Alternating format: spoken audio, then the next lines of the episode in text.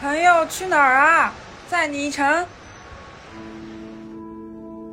车内放羊，闲聊流浪。大家好，欢迎搭乘车内放羊专线，我是想搞艺术的司机 CN。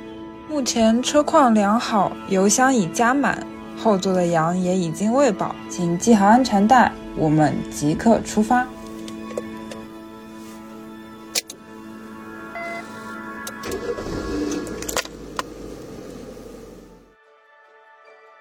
今天的乘客是老朋友阿呆和倩子，我大学时候的俩最强饭友。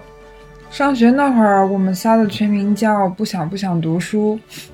这个群名一直持续到去年，阿呆毕业回国，在时尚圈上班，倩子告别欧洲的阳光和沙滩，回国打工。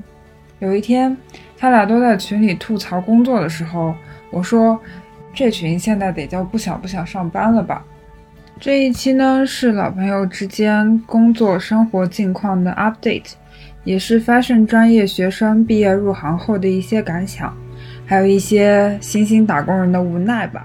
我听了很多行业八卦，但是不能播，所以本期有些地方会结束的有点突然，还请见谅。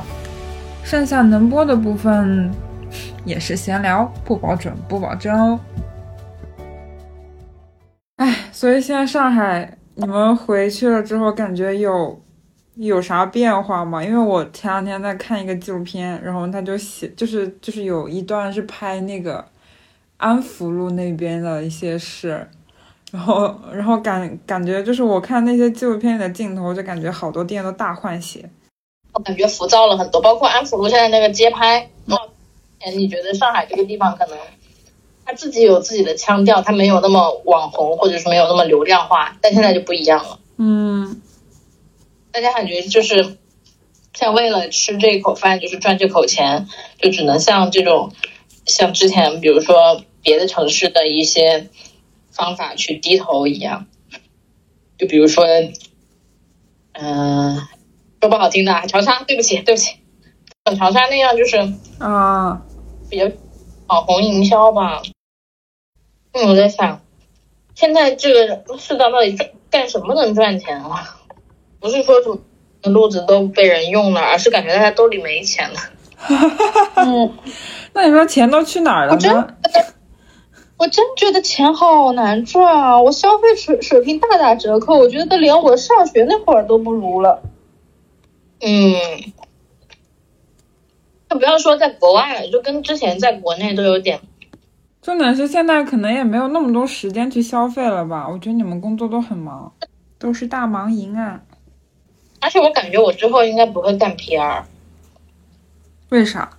感觉 PR 有点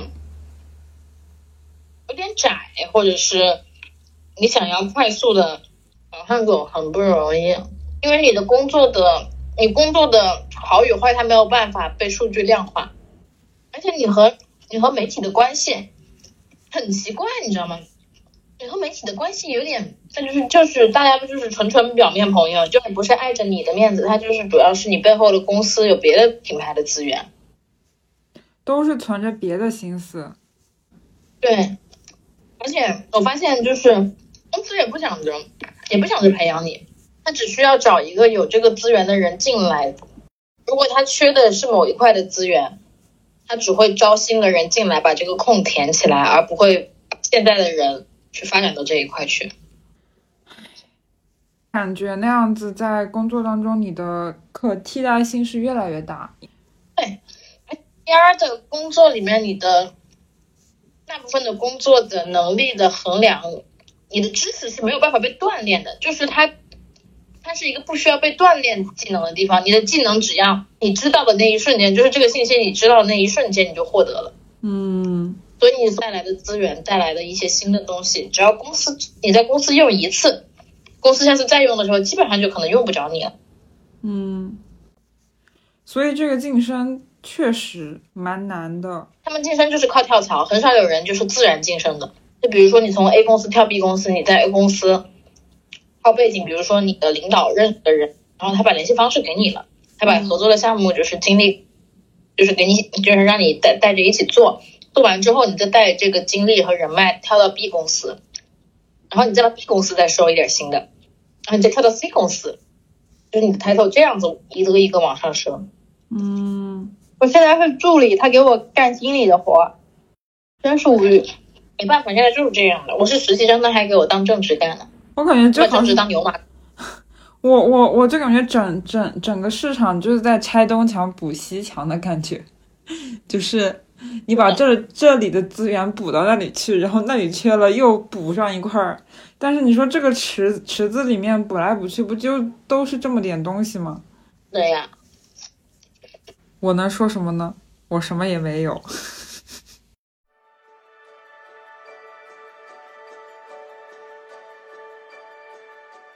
所以他进买手店，他还是需要有一个，就是你这个品牌有能力出批量的货的嘛？因为我有朋友他是自己做那种就是针织的，他想做自己的品牌，对，但是他的东西呢都是手织的，然后东西就会很少，然后价格肯定也不会便宜，他就很想，就是也不说很想，就是还是有希望说，如果有买手店找到合作的话，那也是一个销售的出路嘛，也是一个被人认识的机会嘛。然后我就觉得好像买手店就像你说的那种订货啊什么的，就好像如果你要是手做的这种类型还是挺难的，或者说你可能需要去专门找那种特别的买手店才能够比较好的。我觉得你这种其实哪个就是showroom都可以去试一试，因为有些买手它量也不多，近两年真的可以试试看，因为其实近两年买手都不敢订，但是我感觉它更适合去那种集市。像国内的集市做的怎么样啊？因为我脑袋里对于国内那种市集的印象还停留在环球港负一楼那种。对对对，还停留在环球港负一楼卖手机壳，还有那是哪儿啊？哎呀，我记不起来了，在那个门口露天的，在静安那边。静安哦，我知道那个就是嘉里中心后面那条街啊，对对对，那个德国集市嘛，啊对对对啊对对对，妈呀！回忆杀，挺成熟的现在，像这种文创类产品，上海。不是有 Little Good 啊，你知道吗？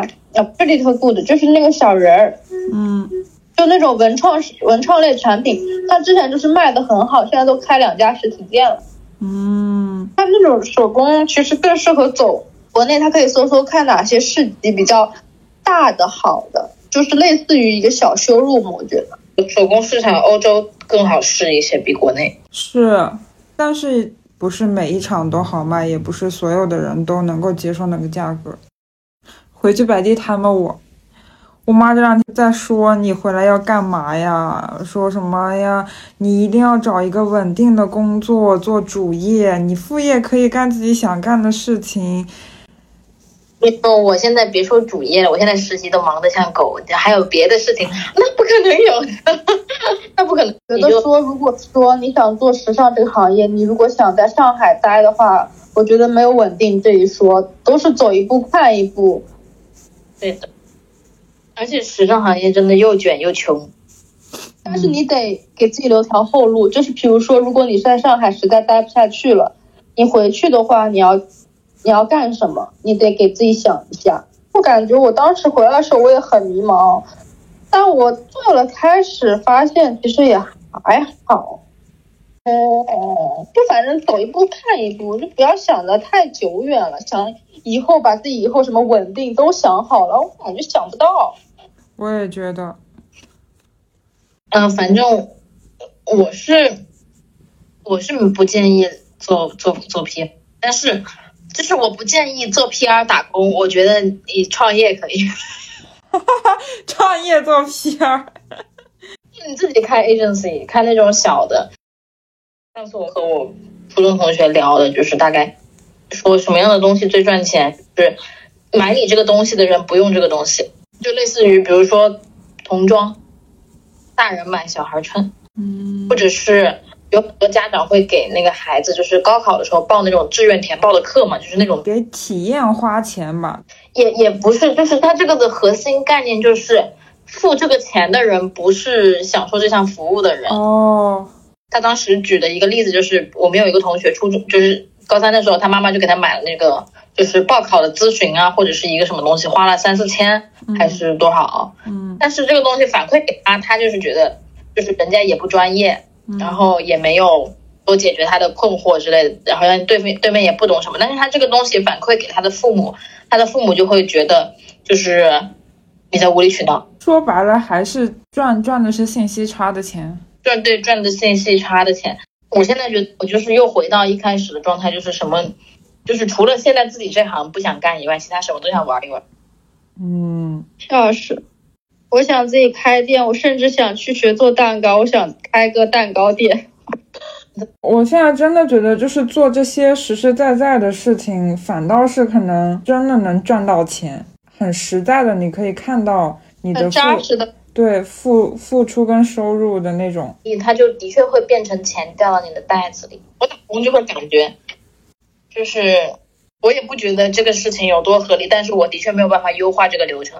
嗯，哎，所以说大家都在做，就是工作都算是在做些什么呢？每天很忙，但是你又没有办法决定你能做什么事。我能决定的只是决定不了，没什么事情能由我决定。我最近看一个 B 站的纪录片，这货哪来的，在讲一些可能现在在做实业的，可能就是读到北大硕士这种学历的，然后回家种地这种，或者是自己做木匠，做那种木头玩具工作室什么的。然后就感觉他们这种媒体在讲这些年轻人的故事，好像也是一个风向标，就是大家慢慢的开始回归一些更加没有那么高大上，或者是没有那么像时尚圈那种好像不知道在做啥，但是每天有很忙的生活。人为降速，我也不知道。看到我这种不想找工作的人，就是想自己干的人，就是他们这样也行，那我也行。对于除了自己上班的所有工作都很感兴趣。楼下的保安也很好，楼下的便利店也很好，一楼的保安也很好哈。产生了一种虚假的自信。给你们分享一个自己做东西的案例，其实是你能明显感觉到他在做自己的东西，然后做的东西也是类艺术家的那种感觉的东西。嗯，但是就是没有实际的订单，就很难。其实如果你只是一味的做自己的东西的话，然后还有一个设计师是你可以搜搜看。他上一季也定的非常的不好，然后今年他们冲一冲，就是我们这边也给他回馈了很多意见，然后所以现在他这一季出的那些款式就是偏类网红的那种能穿的衣服了。他这一季卖的其实还可以，意向单还挺多的。前两天不是他们毕业秀嘛，嗯，然后我就看他们那些衣服，就是还是那种大廓形，明显的解构，然后一些正常肯定穿不了的东西，然后我就觉得挺割裂的。就是学校做的东西还是做这种，但是你又卖不出去。其实有些衣服我跟你说，就是我看了那么多牌子之后，能明显感觉到有些牌子确实厉害，它就是既生活但是它又很有设计，这种牌子就是卖的最好的，尺度把握的很好。其实有一些现在定的比较好的衣服，他们都会有秀款，还有一些那种概念款。他们其实秀款可能只是走个概念，然后看起来好看，他们实地卖的东西跟他们走秀会有一点差距，但是也是会有品牌的特色在。太夸张的东西只是在杂志上、秀场上、舞台上见，更多的还是只要加一点点设计就可以了，是吧？是吗？我也不知道，反正我也不是穿的花的人，我就是 get 不到那些，就是你想找你要的那种衣服，市场上依然找不到。虽然已经有很多人在做衣服了，但是依然找不到想要的东西。是啊，自己做吧。太难了，自己做就是赔钱货。就是自己做着自己穿，自己做自己穿，一年出一件。自己上淘宝店自己刷单。嗯，钱怎么搞钱？我现在满脑子只想搞钱的那个表情包。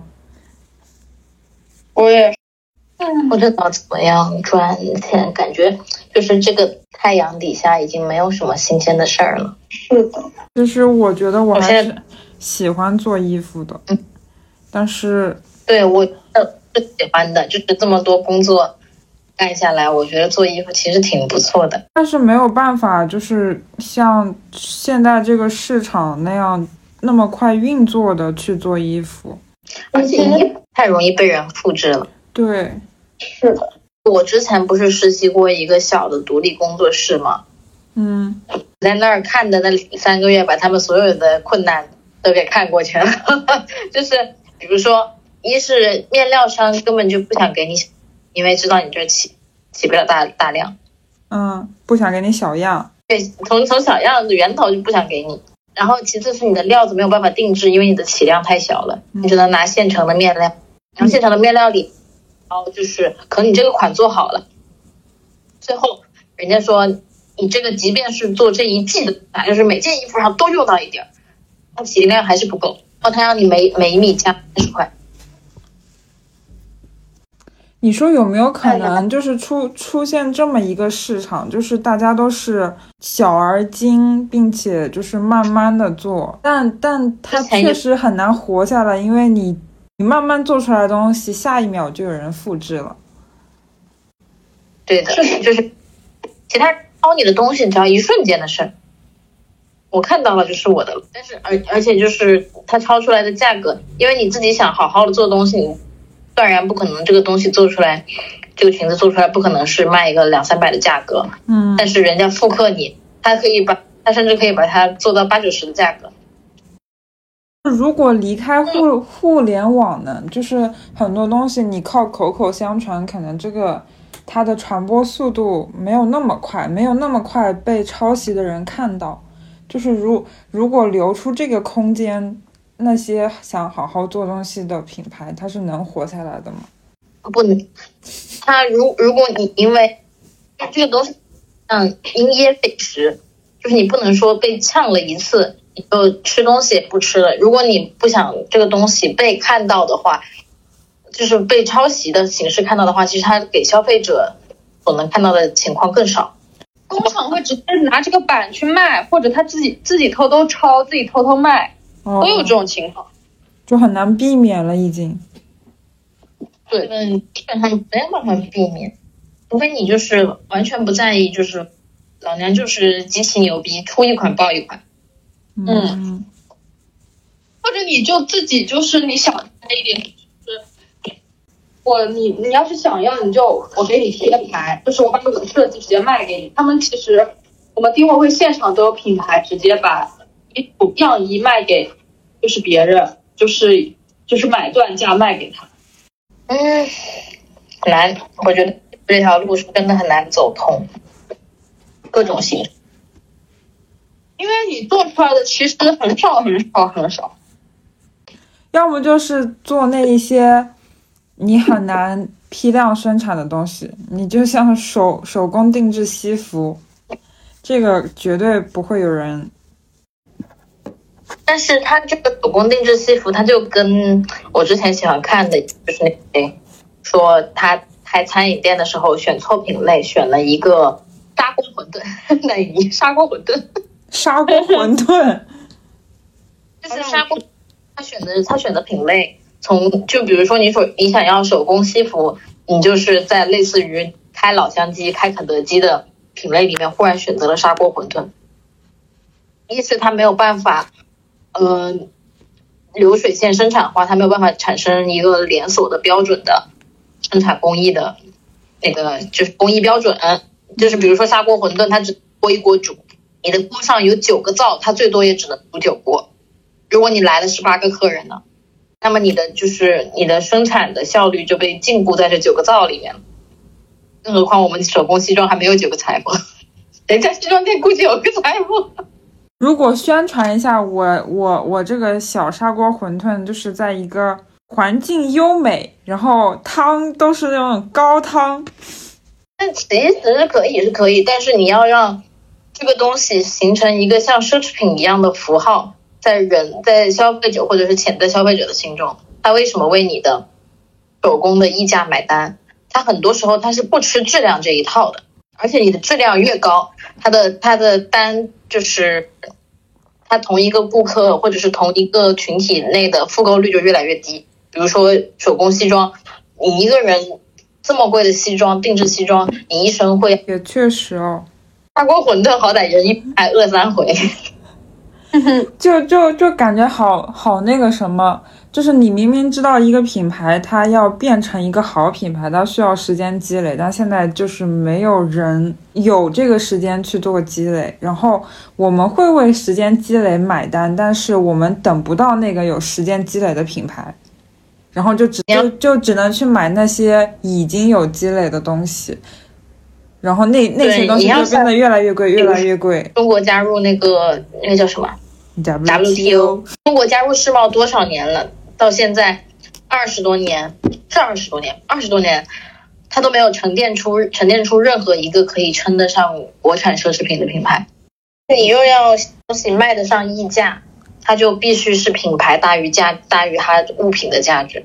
它想要你得为一个没有成本的东西，或者说没有办法那么轻易增加的东西来买单，你要说服别人买这个东西。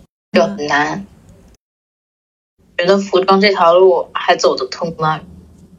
不是说单纯从找工作或者是什么，就是说如果你真的想稍微赚点钱的话。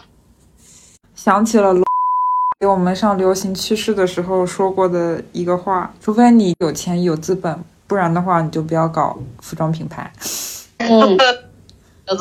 就是这个路走得通，前提是你是用钱砸出来的一条路，你不用钱砸你是走不了这条路的。就是这个大环境你很难去改变，但是你要保证你的东西可以被看见，保证你的东西能够受到保护，就是哪怕被抄袭了也有人站在你这一边，那你就需要让别人知道你才是那个原创者。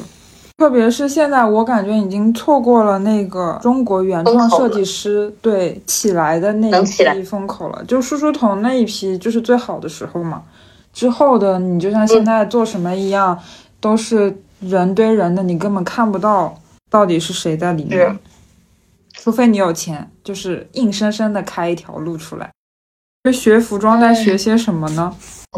我还记得之前就是他之前在还是那节课上他说要培养的是设计总监，给个设计总监我做但是做东西真的很快乐，我昨天晚上缝我的包缝到凌晨2点半。我也发现就是我现在依然还会画画的时候就是画到就是感觉不知道时间。对，真的。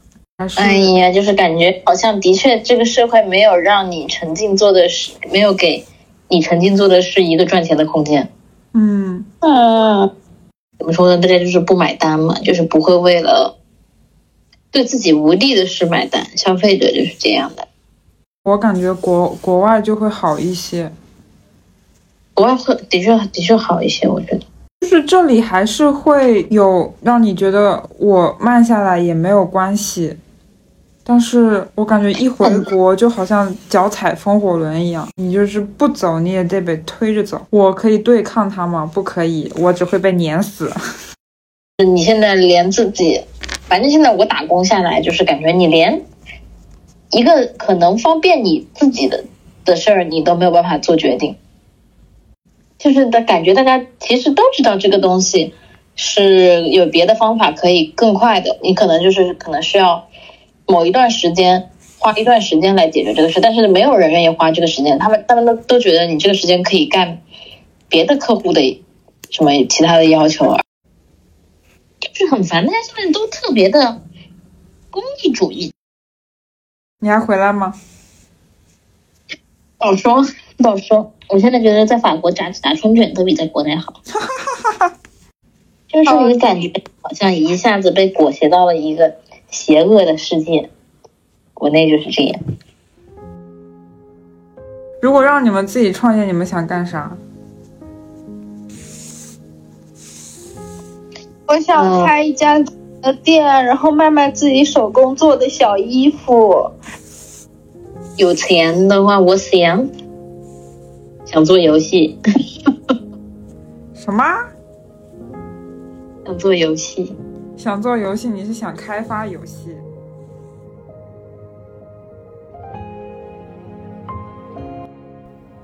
没错，这期内容能播的部分就到这里结束了。这期节目在聊的时候，印象最深的是三个人时不时发出的关于怎么赚钱的哀嚎。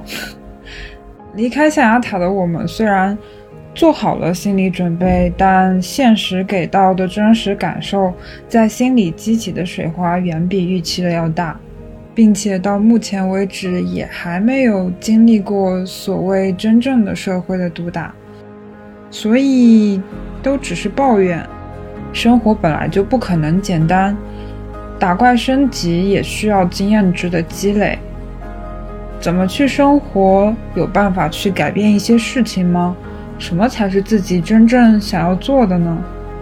我想人生的下一个路标大概也只有走到下一个路口才会看到。